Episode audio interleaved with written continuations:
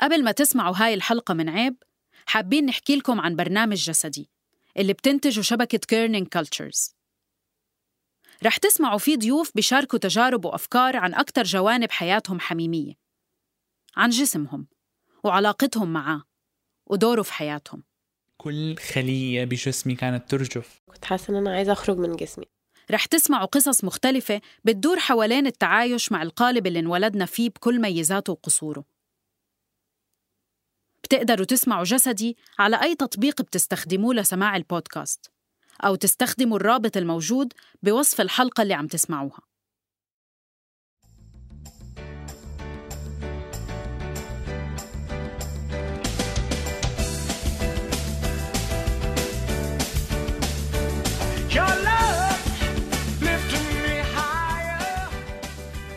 احترت كتير وأنا بدور على عنوان هاي الحلقة. وكمان احترت إمتى رح يجي دورها بهذا الموسم من عين. لما حطيت أفكار الحلقات بالبداية كانت هاي الحلقة رح تكون الأولى لأنها ببساطة شديدة بتمثل السؤال الأول والأهم عندي بخصوص الحب والعلاقات. بعدين حسيت إني مش قادرة أحاول أجاوب على هذا السؤال بكير كتير. أو بالأحرى خفت أروح لعند هالسؤال قبل ما أفكر بأسئلة تانية كمان بتعنيني وبتعني أشخاص كتيرة حوالي عم بتعيش مغامرات وتجارب وأوجاع مختلفة أو يمكن قلقت إنه الوصول لإجابة يأثر على تفكيري وتناولي للقصص بالحلقات السابقة بس هلأ إجا دورها وإجا دور سؤالي الأهم سؤالي الأكثر هشاشة كيف بنستمر بالحب؟ كيف بنوقع وبنقوم؟ كيف بنضاين؟ وكيف بنجدد الشغف برغم طول المدة والتغيرات الشخصية والظروف والخلافات وقعدتنا وجهنا بوجه بعض ببيت واحد. يمكن هذا هو سؤالي الأهم لأني تربيت ببيت خالي من الشراكة والحب. ويمكن لأني كبرت خايفة من الخلافات وبعتبرها مثل نهاية العالم بين اثنين بيحبوا بعض. ويمكن لأنه هيك خلفية خلتني أدخل بعمر صغير بعلاقة طويلة تخليت فيها عن نفسي. وعن الأشياء اللي بحبها وانسحقت بشكل أو بآخر مقابل آراء وتفضيلات ومبادئ ومحاذير الشخص الآخر. ولما طلعت منها كنت مش عارفة مين أنا ومن وقتها وأنا عم بكبر وبمرق بتجارب تانية بس من خلالها سواء بانتعاشها أو بخفوتها بجرب أفهم حالي وكيف أحترم حدودي وحدود الشخص اللي بحبه وكيف فيني أحافظ على كينونتي واستقلاليتي بدون ما أبني جدار حولي. وبجرب أدخل في النقاشات الصعبة والخناقات الأساسية بدون خوف من الفقد أو الخسارة بل بهدف البناء أو النجاة والمضي للأمام.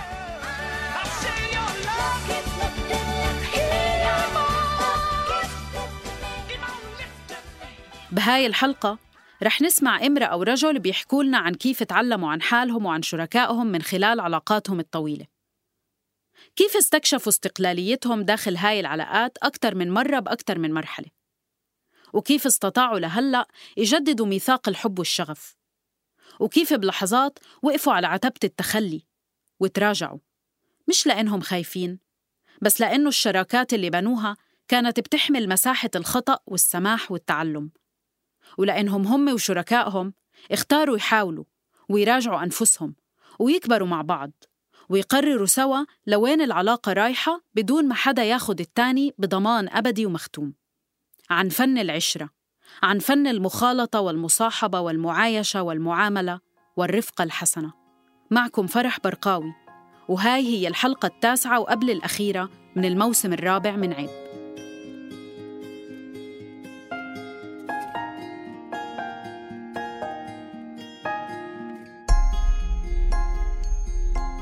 بداية بعرفش كيف غيرنا بيدخلها بتصور إحنا التنين دخلناها مفكرين حالنا فاهمين كيف على شو داخلين وشو معناه وشو الشيء بيقتضي. آه وبسرعه فهمنا إنه لا في في إشكالية. إحنا فاكرين حالنا فاهمين بس بس ما بين إنه الواحد يكون فاهم الموضوع نظريا وما بين إنه يتعامل معه لأنه بتضل العلاقة شيء كبير. يعني هذا مش شيء اللي, اللي ممكن آه مش عاجبني اليوم بدي خلص بتخلص منه. إحنا في عنا اهتمام إنه العلاقة هي تضلها موجودة وتضلها صحية نوعا ما. هذا إياد عم يحكي لي عن تجربة حبه وزواجه الحالي.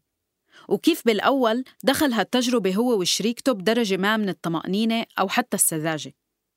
كانوا مفكرين إنهم فاهمين الشاردة والواردة لأنهم أشخاص مستقلين وعارفين يديروا حياتهم الفردية تمام. فتعاملنا معها كان إنه آه لا إحنا شخصين مستقلين وفاهمين شو الموضوع وكل واحد عنده اهتماماته وما ما فيش أي مشكلة. لا في مشكلة. يعني في في مش مش في في في مقتضيات للموضوع ولازم الواحد يكون منتبه لها ولازم يتعامل معها. هذا أخذنا وقت وطبعا ما خلص يعني.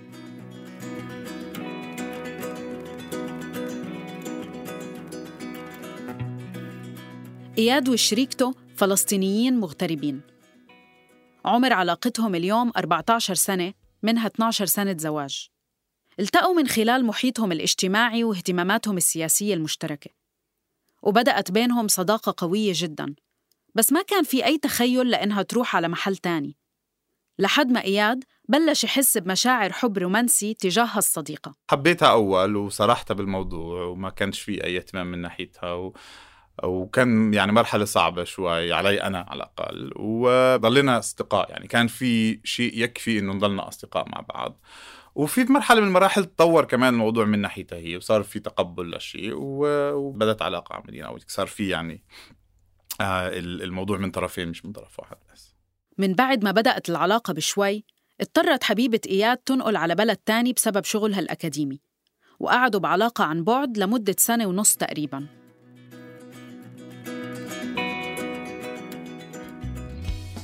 أو ما كناش عارفين شو راح يصير يعني شو شو هذا معناه إنه نكون أصلا بعيدين عن بعض هالقد أه بس ضلينا نحاول وكان في طبعا صعوبات وهيك بس مش الحال يعني.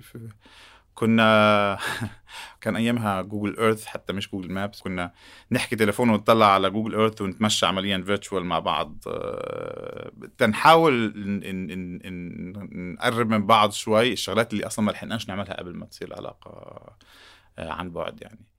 بس بعد فترة من العلاقة البعيدة اتضح للطرفين إنه الموضوع ما بيقدر يطول أكثر من هيك ولازم يكونوا بنفس المكان. والنتيجه كانت إنه أنا رحت وين هي موجودة وحاولنا يعني عشنا فترة معينة هناك. بعدين التقلنا مع بعض أكثر من مكان من أمريكا للوطن العربي لأوروبا.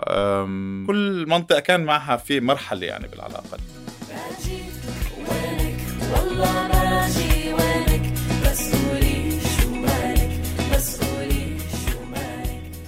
مرقت العلاقة بمراحل مختلفة مش بس عشان المسافة وتغيير المكان الجغرافي. بس كمان عشان الحياة هيك. مليانة تغييرات اختيارية ومش اختيارية. ومعاها بتتغير علاقاتنا وطريقة تكيفنا مع حالنا ومع بعض. برغم هاي التغيرات كان في شيء أساسي عند إياد ومرته ما بدهم يتخلوا عنه لأنه كان جزء من كينونتهم قبل العلاقة. وكمان كان سبب في انجذابهم لبعض أصلاً. وهو استقلالية كل حدا فيهم. بتصور جزء من استقلالية الطرفين في العلاقة. إنه عندهم إمكانية إنه يتطوروا مختلفين عن بعض لأنه إذا أنا مستقل وهي مستقلة معناها الأشياء اللي بعيشها أنا مش بالضرورة مرتبطة فيها. وبالتالي أنا بتعلم شغلات مختلفة بتتغير شخصيتي بشكل معين.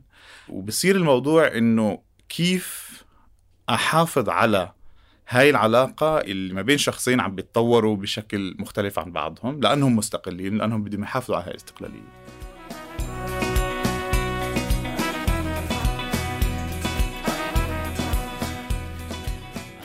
لما بنكون بعلاقات صرنا شوي بيكون في أشياء مفهومة ضمنياً بين الأطراف لأنهم عاشوها بالفعل سوا.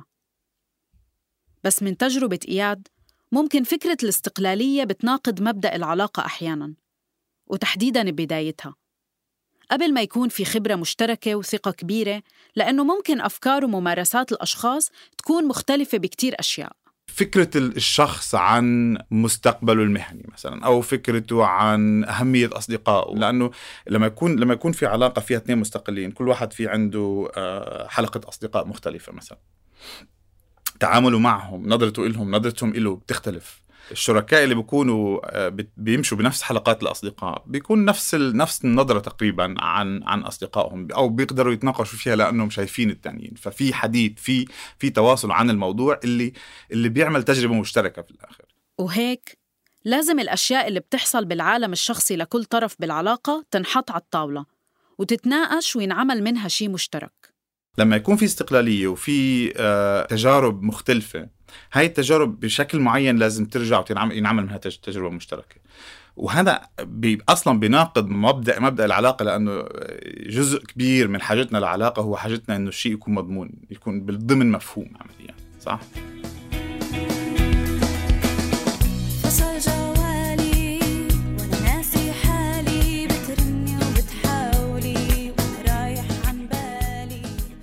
بالنسبة لإياد العلاقة مش بس مسلمات المفروض إنه نكون فاهمينها ضمنياً.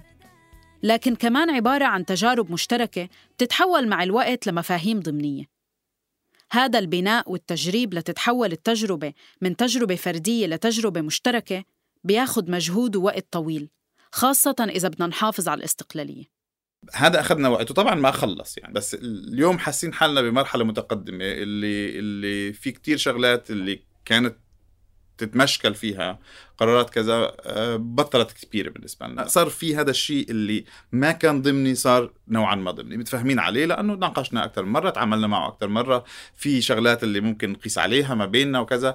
فالآن وصلنا لوضع علاقه اللي اللي كنا متوقعينها راح تكون قبل مثلا خلينا نقول 10 سنين.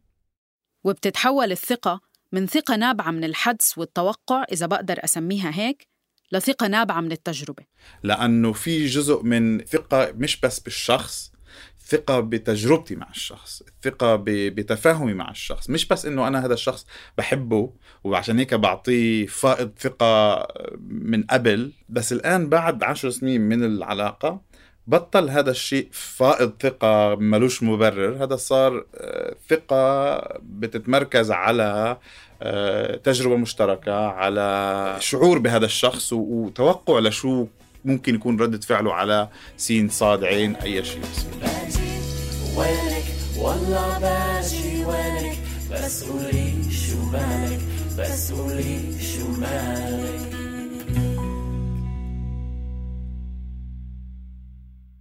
مثل ما بلشت علاقة إياد بالمسافة وبعدين الحياة المشتركة ومفاوضاتها هيك كمان وللصدفة بلشت حكاية سلمى.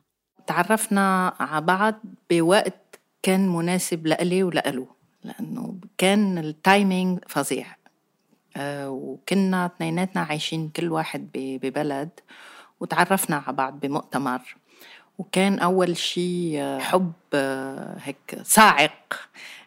كانت علاقة كتير قوية وغرام و passion ضلت العلاقة مشتعلة وعن بعد لمدة سنتين تقريباً لحد ما كمان قرروا إنه صار وقت يعيشوا ويستقروا سوا.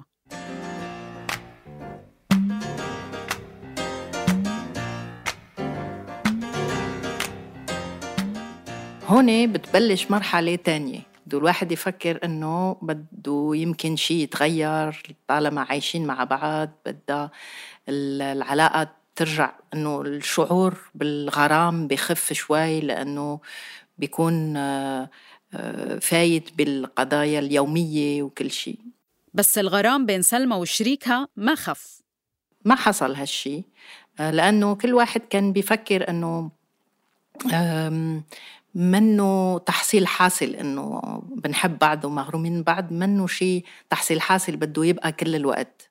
الغرام حتى لو كان أحلى غرام بده شغل منيح عشان يعيش. شغل يومي للواحد يرجع كل يوم ينغرم بالتاني يا بالظهرات بالسفرات أو بال كمان الشغلات اليومية مثل بنشرب كاس سوا أو بنخبر بعض بنعمل كل شيء لنقضي آه، وقت سوا بالنهار حتى لو عشر دقايق بالنهار بس بنقضيه آه، لنخبر بعض شو عملنا وكيف اشتقنا لبعض وكل شيء فهذا وطد العلاقة.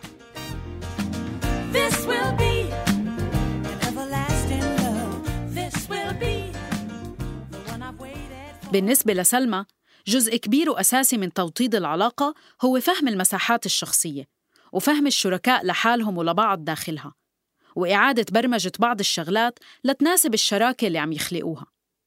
بده الواحد كل يوم بفكر ويرجع يرجلج نمط حياته بيرجلج آه، مساحته الشخصية حريته آه، مع الآخر. فلازم أول شيء أنا برأيي يكون استعداد لاثنين ليعيشوا هالعلاقة ويكونوا يعني حاضرين أو موافقين ل يصير آه، كل يوم تفكير يومي تغيير. لأنه ببساطة لو الشريكين مش على نفس الصفحة من حيث قديش بدهم يستثمروا بالعلاقة ويتعلموا منها رح تزيد الخلافات والإحباطات ما بينهم بدل ما يقدروا يستوعبوا اختلافاتهم واستقلاليتهم.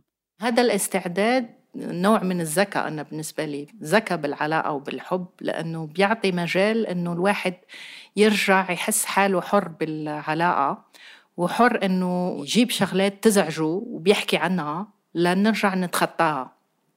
فهذا أنا برأيي أول شيء لازم يكون متفق عليه بالأول لتدوم العلاقة. وإلا خلص بيصير كل واحد لحاله وبنصير اثنين يعني محبوسين بعلاقة بس لأنه تزوجنا.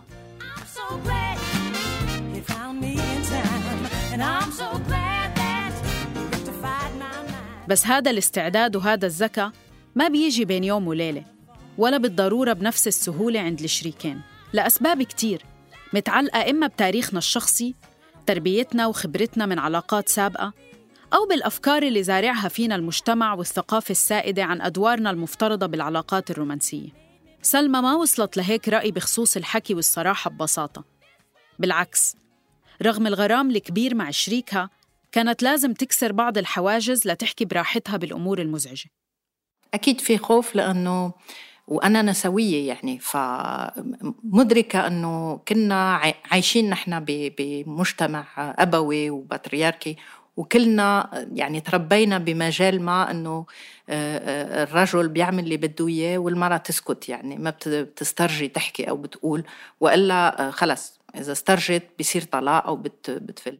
في فترات بالعلاقة وتحديدا بمراحلها الأولى كانت سلمى لما بتنزعج أو بتحتاج تتفاوض على أمور معينة بتسمح للخوف من المواجهة يسيطر عليها.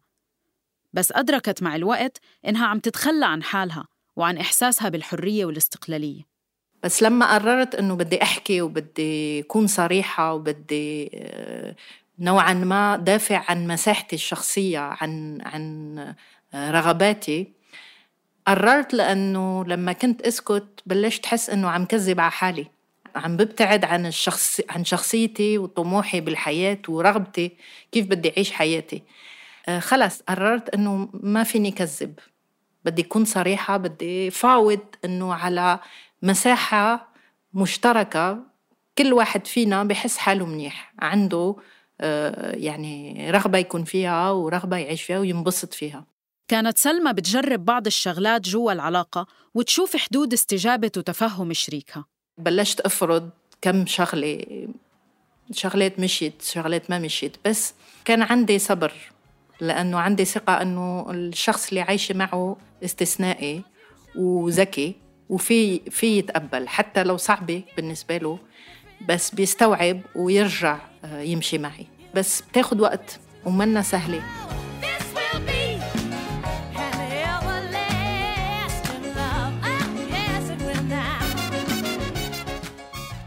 ومع التجارب والتفاوض على مساحتها الشخصية كانت سلمى كمان واعية لمساحة الشخص الآخر وعالمه الخاص. طبعا بده الواحد يتقبل أنه يحترم حياة الشخصية للآخر. مش ضروري يعرف كل شيء عنه يعرف شو عم بيعمل مي عم بيشوف شو شو عم بحس شو عم بفكر شو بده يعمل. المهم إنه في مساحة مشتركة اللي هو الحب الحقيقي يعني الدائم والمؤكد عنه والباقي كله حياة. والحب والحياة المستقلة مش المفروض يتعارضوا أو شغلة منهم تقضي على الثانية في فرق بين آه، الالتزام والحب والحياة المشتركة والزواج وفي والحياة. يعني لما الواحد يكون مغروم ومع حدا بحس حاله حي أوكي؟ متزوج وعم بحب ومغروم بس مش هذا كل شيء ما بكفي. بده الواحد كمان بيشعر إنه آه، حي وعم بحب وعم بينبسط بكل شيء آه، حواليه من عدا الزواج. يعني الزواج والكبل منه مورد الحياة كلها والشعور بالحياة.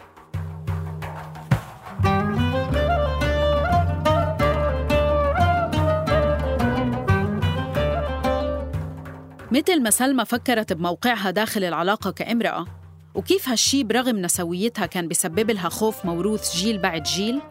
كان إياد مضطر يفكك كتير من الأفكار المتعلقة بالأدوار الاجتماعية للرجل والمرأة ونوع السلطة اللي بيمنحها المجتمع للرجل وكمان الثقل اللي بيرميه على عاتقه كونه متوقع منه يحتفي بهاي السلطة ويمارسها. بالنسبة للرجل في كمان صراع بيخوضه قبل ما يقدر يدخل في علاقة مع امرأة مستقلة. هو تعريف دوره ومرجعية قراراته ومرجعية خياراته في الحياة. أو بمعنى آخر الرجل لازم يراجع امتيازاته وكمان المسؤوليات اللي بيحمله إياها المجتمع وهو بيحملها بدون تفكير قديش بتقيده هو كمان. لازم أنا أطلع أصلا من دوري كانه أنا رجل ومعناها إنه إنه في عندي مسؤولية تجاه العيلة وتجاه المجتمع وتجاه دوري في في, في الحياة وهيك. هذا أنا كان لازم أطلع منه قبل وصعب الطلوع منه. صعب الطلوع منه لأنه الواحد ما بيعرف شو رح يكون بعدين. لأنه حتى لو واعي إنه عم يعمل الصح ممكن يكون في رواسب خجل أو إحساس بنقص أو إنه رح يخسر فوائد من إنه يكون المسيطر. شو هذا الشيء بيعمل معي أنا؟ لما أنا يكون عندي احترام و... و... للشخص الآخر ويكون عندي إنه آه، مشاركة في اتخاذ القرارات ويكون عندي إنه أنا لازم أتفهم آه، قرارات الشخص الآخر شو أنا بيكون دوري في هاي العلاقة؟ وشو بيكون دوري في في المجتمع اللي صار له قبلها 20 30 سنة عم بيعلمني شيء معين.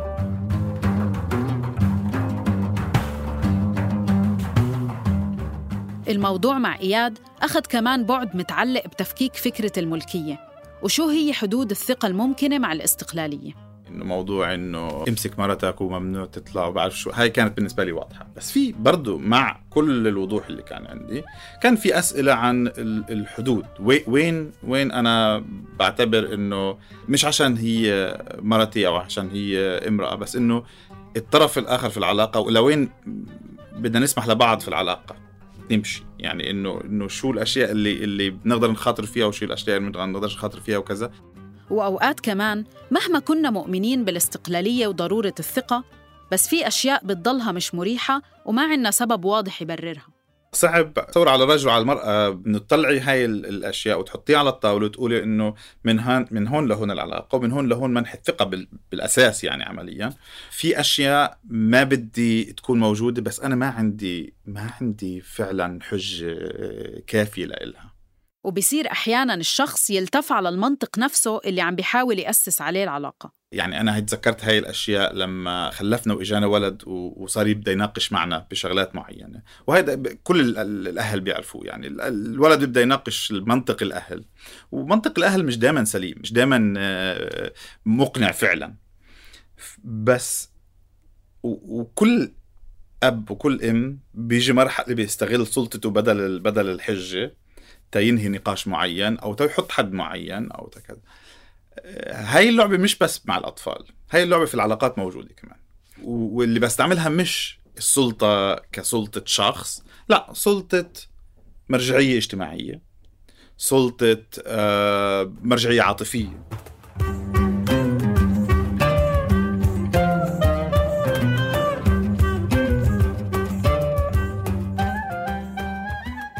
على سيرة الإنجاب والأولاد والأسئلة اللي بيجيبوها معهم. فالأزمات أو الأسئلة الكبرى بالعلاقتين اللي عم نسمع عنهم اليوم إجوا بعنف من تجربة الإنجاب.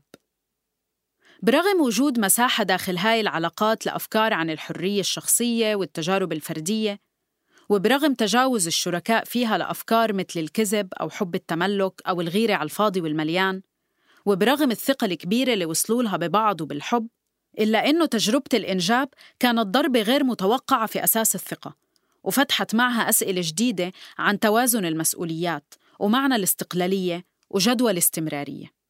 مع الأمومة آه، بتكون أساسا أزمة للمرأة لأنه كل شيء يتغير بحياتها بجسمها بعلاقتها الجنسية الشخصية كل شيء بيتغير. والآخر بتكفي حياته عادي. فما بشي بيتغير إلا أنه هيك شوية مساعدات. ف يعني أنا حسيت حالي وقتها آه، كتير كتير وحيدة. حاسة إنه بدي أنا انتبه على هالشخص الصغير ووقفت حياتي. خلص آه، كلهم كفوا حياتهم عادي وشغلهم وظهراتهم وأصحابهم.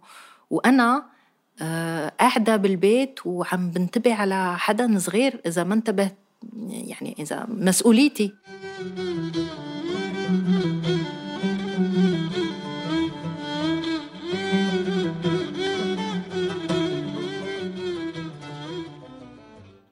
غير وحدة تجربة الإنجاب وعنفها على جسم المرأة وإحساسها بفقدان السيطرة يمكن على حياتها ومشاعرها واختياراتها.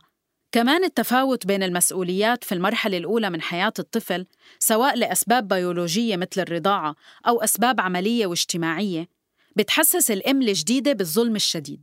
حسيت إنه إيه, إيه في ظلم في ظلم لأنه آه، البي منه هالقد فايت بالتربية وبالعناية للولد وهذا منه لأنه البي أبوي أو ممنيح. بس هيك هيك تربوا العالم وبعدين بده الواحد يشتغل برا أكتر لأنه واحد موقف الشغل وكل شيء. فحسيت بتعب وحسيت بهيك قلت إنه لشو؟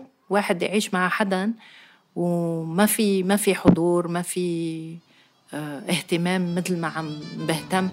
إني رايحة ومنولي بزيد تشوف خيالي. من غدوة هاجر لبلاد بعيدة وكمان أغلب الأصحاب بيبتعدوا لأنه الوحدة بتكون طول الوقت مع البيبي. وهون الدنيا ممكن تسكر بعيونها. لا شغل ولا حياة اجتماعية وكمان بينفقد التوازن بالشراكة اللي فكرت إنها نسجتها على كيفها. قبل بيكون ما بيبين شيء في مساواة بالبيت وفي يعني سفرات وشغل مشترك وكل شيء ماشي فبس يوصل الولد أنا حسيت إنه كل شيء صار علي وفوق هالشيء يعني الأصعب هو إنه فيها التقل يعني المسؤولية الكبيرة المتعبة إنه بده الواحد يفكر بالولد بيفكر بحياته بده كمان بيفكر بالآخر. التفكير بالآخر مش بس بمعنى إنه دعم الآخر بشغله وتحدياته الشخصية. لا كمان التفكير بالآخر للأسف بيجي أوقات على حساب الراحة والجسم والطاقة. عشان ما يحس في شي نقص عليه من العلاقة قبل البيبي. فمثلا جنسيا بالليل واحد بيكون يعني بحالة إرهاق كبيرة وتعبان بده بس ينام وينهار والآخر منه هيك لأنه كان يومه عادي وكان بي بي بيتوقع إنه الحياة الجنسية بتكفي مثل قبل اللي هو مش مزبوط إنه الجسم بيتغير والتعب بيأثر على هالشيء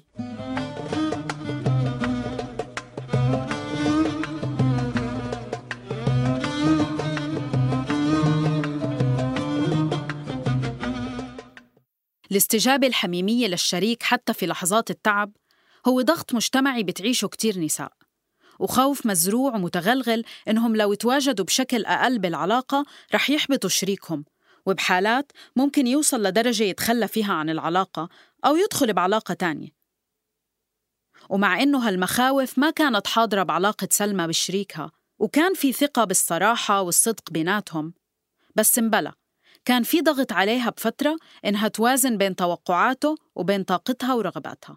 فهذا صعب لأنه بيصير الواحد بمحل إذا ابتعد أو رفض بحس بالذنب وبخاف إنه التاني بيزعل. وإذا قبل آه، مرات بيمشي الحال بتقول إنه أوكي منيح إنه آه، عملت هالمجهود هالجهد مشي الحال كان منيح. بس مرات لا. وبالرغم من الثقة بإمكانية تفهم الشريك لكن كتير صعب الوحدة تتجرأ وتحكي خاصة لو في إحساس بالذنب. كل هال شغلات ما بتنحكى إنه صعبه كتير تنحكى فيها. تتراكم وبصير بالآخر الواحد إنه بفضل إنه يمكن بعيش لحاله أحسن من هالمسؤولية بصير حس حاله مسؤول عن ولد ومسؤول عن زوج ناطر إنه الحياة ترجع مثل ما كانت بالأول. واللي هو ابدا ما راح يصير يعني. قعدت سلمى فترة مش عارفة كيف تطلع من هاي الأزمة بين إنها تحكي أو تنفجر بالأحرى وبين إنها تمشي بدون وجع زيادة. إياد وشريكته كمان مرقوا بأزمة مع الإنجاب. في تغيرات بتصير في العلاقة. الحمل والولادة شو جزء منها بالنسبة للمرأة؟ إنه بيغير كثير في شخصيتها يعني وطبيعي هذا الشيء لأنه بصير عندها انه إنه الان جسمي بيتغير مستقبلي بيتغير حياتي بتتغير آه، ارتباطاتي بتتغير علاقاتي بتتغير استقلاليتي بتتغير. وبالنسبة للرجل إنه يعني آه في شيء متغير بس يعني إنه يعني آه، يعني روقي شوي. وروقي شوي أسوأ شيء ممكن الواحد يعمله. يعني يقوله طبعا ويعمله مع حساسية هيك موقف وعدم خبرة الشريكين كيف يتعاملوا معه بيكتر سوء التفاهم وممكن يصير خلافات. أنا ما كنت فاهم وهي بعدها ما كانت كمان آه، عارفة شو عم بصير. وهذا بيخلق بيصير كل شيء بيعمل مشكلة. كل شيء ممكن يعمل مشكلة. وبصير إنه الأشياء اللي كنا متفقين عليها بطل إلها قيمة. ونتساءل عن شغلات اللي كنا كنا فاهمينها إحنا التنين وكذا.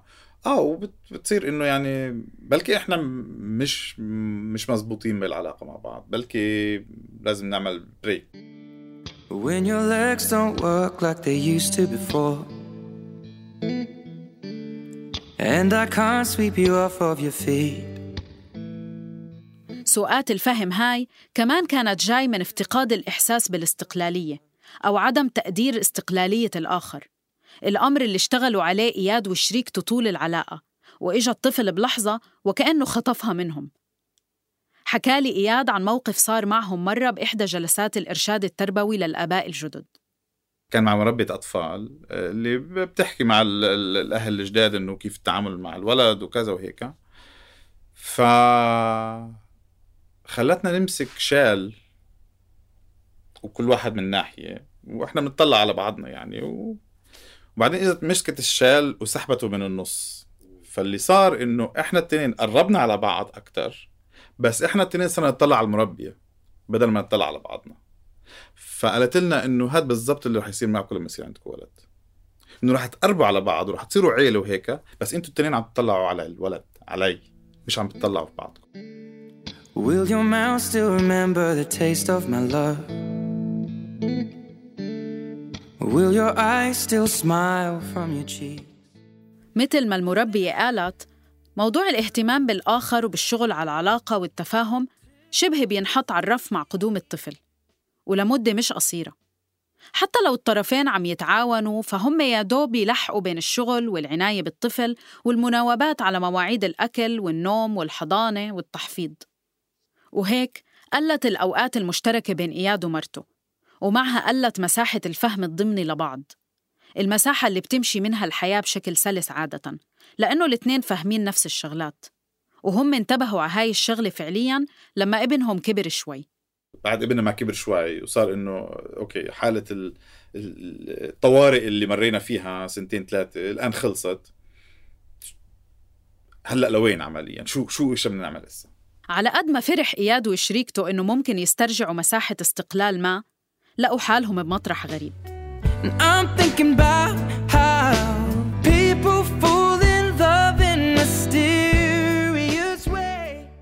كأنه بدينا مفاوضات استقلالية جديدة يعني عمليا من الأول وجديد. وهذا شيء صعب لأنه لما يكون في تاريخ معين وأنت تبدي وكأنه على ورقة بيضاء الطرفين ما بيكونوا مبسوطين. فأخذنا وقت تا... تا نفكر حالنا نذكر حالنا إنه لا ما إحنا كنا ماشيين وكان في استقلالية وكذا. خلينا نحاول نرجع. مش مش سهل الموضوع يعني مش اليوم بقدر أحكي عنه هيك لا كان دراما يعني. أه بس مشيت مشيت بالآخر مشيت. مشيت الأمور بالآخر بين إياد ومرته ما كان الموضوع سهل بس حبهم وتجربتهم وصبرهم قدروا يحملوا الأوقات الصعبة ويتجاوزوها ويعيدوا تعريف العلاقة. ونفس الشي صار مع سلمى. تجاوزت الأزمة مع شريكها بعد أول طفل بس بعد ما هي فعلياً كانت جاهزة تمشي. انفجرت بلحظة وهو كمان انتبه على شو عم بيصير وسط انشغالاته وحياته. وأعاد توجيه بوصلته للعلاقة. والموضوع أخدهم شهور حكي وشغل. كأنه فهم شغلات ما كانت خاطرة بباله أبداً. ومن وقتها صار بينتبه وصار في مثل إعادة نظر كل نمط حياة. وهو بيقول لي إنه عم يتعلم إنه هيك شغلات ما ما ما الواحد بيعرفها هيك طبيعيا بده يتعلم. وإذا ما بينحكى عنها ما في يتعلمها. كل شيء ببين طبيعي طالما الواحد بيبقى ساكت.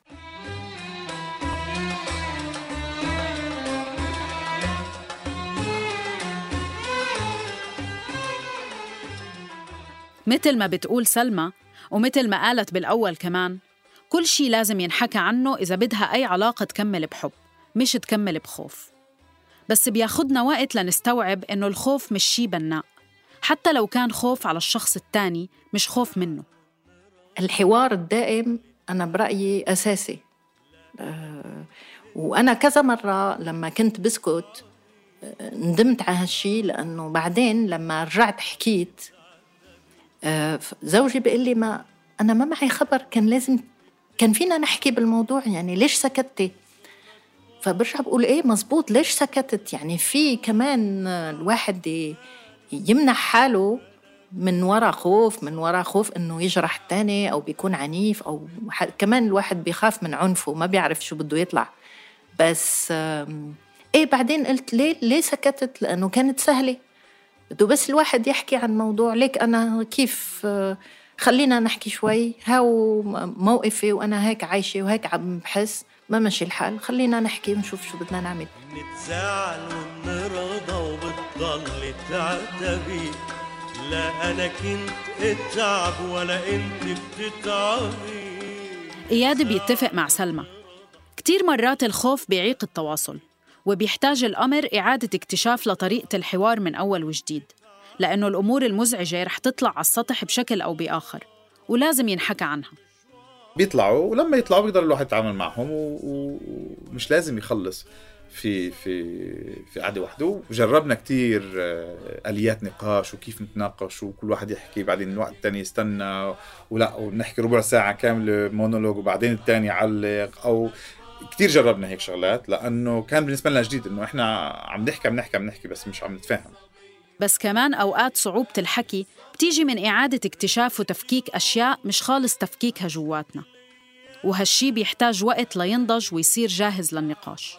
بتصور في في مراحل بيكون ال ال الشغلات اللي على المحك بالنسبة لطرف من الطرفين أو بالنسبة للطرفين التنين كبيرة كتير.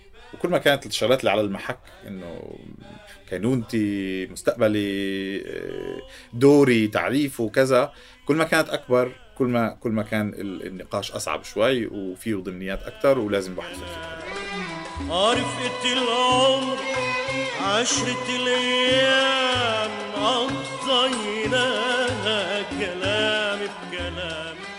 فكل مرة إذا انطرح موضوع حتى لو منه سهل وحتى لو بيوجع وحتى لو بيجيب خناق أنا برأيي ضروري إنه ينطرح. لأنه كل مرة نتخطى شيء كل مرة في خطوة للأمام. كل مرة لا يرجع الواحد يتعود على مبدأ الحوار والحكي. فرق الليل هرب الزمان هز الأحلام من النسيان. ويا دين تركينا شي ساحة تركينا. ويا دين تركينا شي ساحة تركينا. انت كنت صغيري وكنت تلعبي امرئي واحسبينا صبي وصبي الحديث عن تحدي الخوف عن المصارحة وعن التفاوض على المساحة المشتركة مش سهل للجميع بمجتمعات مثل مجتمعاتنا. تحديداً لما يلاقي الشخص نفسه في علاقة مفروضة عليه إما بسبب زواج مبكر أو زواج مدبر ما في مساحة تفاهم ولا حب أو في حالة كتير نساء بسبب الخوف لأسباب اقتصادية أو اجتماعية أو بسبب تعرضهم للعنف أو عشان حضانة الأولاد. لأنه في كتير مرات فعلاً لما حدا من الطرفين بيعبر عن رأيه وتحديداً النساء ممكن تخسر العلاقة.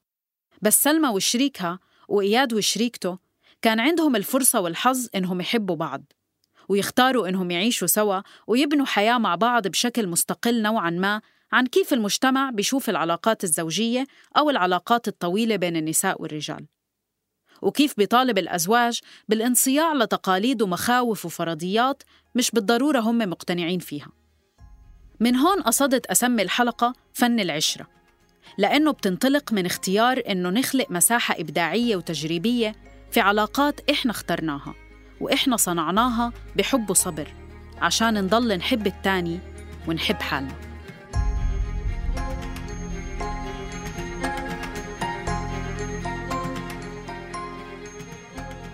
هاي كانت الحلقة التاسعة وقبل الأخيرة من الموسم الرابع من عيب من إنتاج صوت.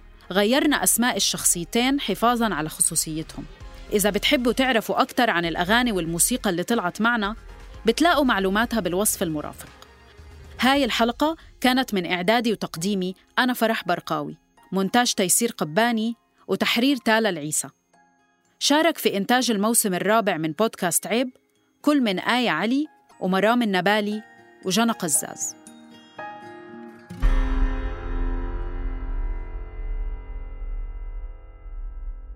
اجاكم صندوق الفرجة عند إخبار وأشياء فرجة كيف صندوق الفرجة خلينا نشوف كليب بوس الواوا.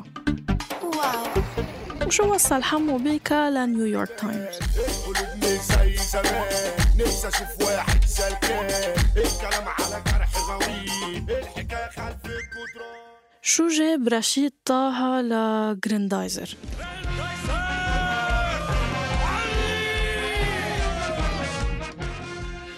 طب شو خص المظاهرات الشعبية بنجومية ملحم زين ونانسي عجم هيدي الثورة رح بتجيبها. شو بعد عندك هاتي لو بتعبوا المليون؟ وحياتي الأعظم. بعد الطوفان نلقى الصديق الزين. نتسندوا على بعض بالكتفين. أو شو الرابط بين النكسة وبين عازف تايه بصحراء سينا؟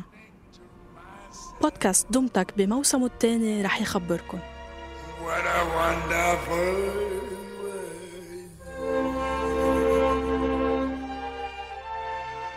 رح ناخدكم برحلة صوتية نمر من خلالها على نشأة الموسيقى الدارجة بكل ألوانها بالعالم العربي.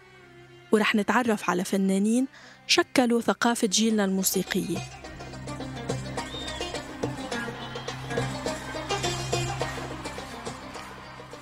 اشتركوا بقنوات دمتك محل ما بتفضلوا تسمعوا بودكاست